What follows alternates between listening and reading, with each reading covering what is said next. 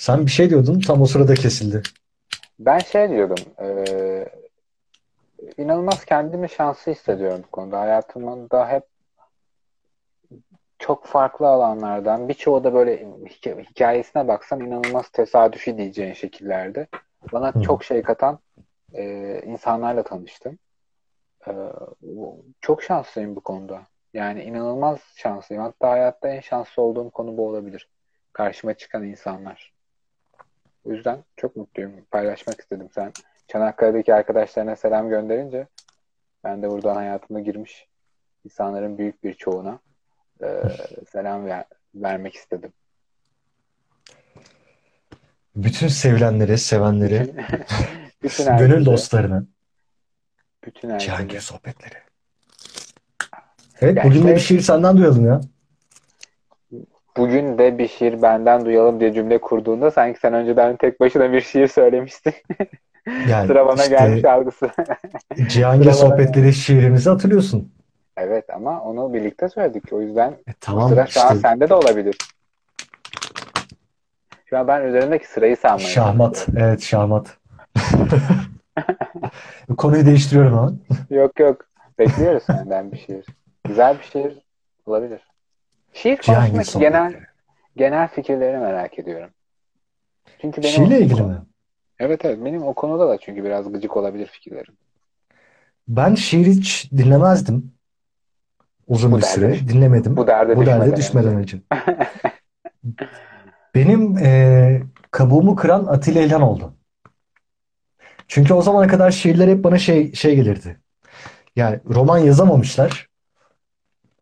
Derdini böyle anlat, anlatabilmiş sadece. İki çizik girmiş bırakmış. Çok cahilce ve çok sığ bir kafayla. Bunları düşünüyordum. Hafif ergen düşüncesiymiş. Tabii tabii. Ya bu lise bittikten sonra işte bir şiirleri bir dinlemeye baş yani bir tesadüfi bir şekilde hatta Atilla İlhan'ın Kaptan şiiri var. E, altı altı şiirin birleşiminden e, oluşuyor ve Atilla İlhan kendi sesiyle bunları seslendirmiş. Ya dedim bir bakayım neymiş diye. O gece tekrar tekrar o şiiri dinlediğimi hatırlıyorum. O kadar farklı bir kapı açılmıştı ki kafamda. Ya sonra dedim ki evet şiirlere bir göz gezdirmek lazım. Bir anlamak lazım. Sonra şeyi fark ettim. Evet heh, demin dediğim şey mevzusu vardı ya. Ee, evet birilerini okuyoruz ama aslında onların hayat, hikaye, hayat hikayelerini okuyoruz. Şiirler bunların saf bir şekilde önümüze gelmiş hali. Çünkü en basit kelimelerle anlatmaya çalışıyorsun. Derdini en net bir şekilde aktarman gerekiyor ve bunu iyi aktardığın noktada iyi bir şiir yazmış oluyorsun. Yani şiirin direkt varoluş sebebi bu. Hani bir romanda sen saatlerce anlatırsın, betimlersin, işte duygu durumunu anlatırsın, insanların bakış açısını, sosyolojik durumları anlatırsın. Ama şiirde bu kadar vaktin yok aslında. Bir kelime bulman lazım ve o kelimenin senin derdini çok net bir şekilde anlatabiliyor olması lazım. Yani şiirde beni cezbeden hep buydu. Hmm.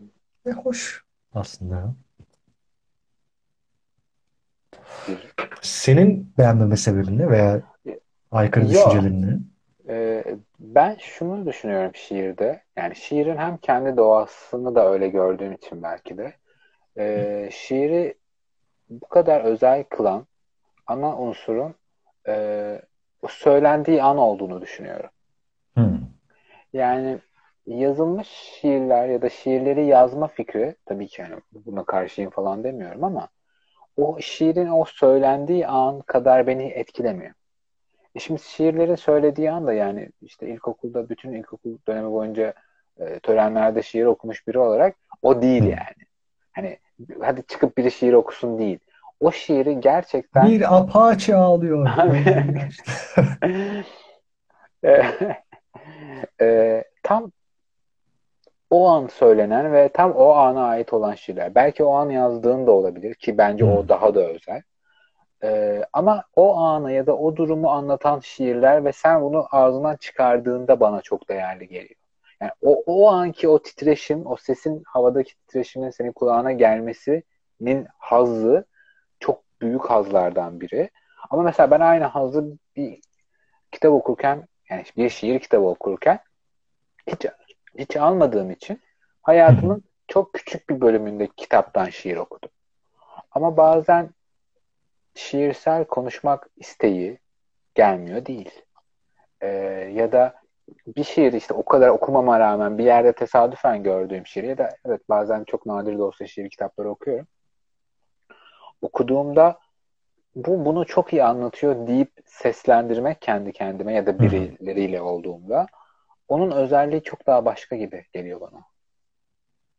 Doğru. Yani kim şairi zaten bunun için yazmıyor. Hani sadece okunması için yazıyor ya da kalemde güzel durduğu için yazıyor ama kim şair de misal bunlardan biri de Küçük İskender'dir. Hem kendi okumak, okuması için hem de bir, birileri sesli okusun diye yazıyor adam. Yazmış daha doğrusu. Onu da yakın zamanda kaybettik. Aa, efendim? 2018'de kaybettik evet. Vay be ben lisedeyken bizim bütün kızlar şeydi hayranıydı.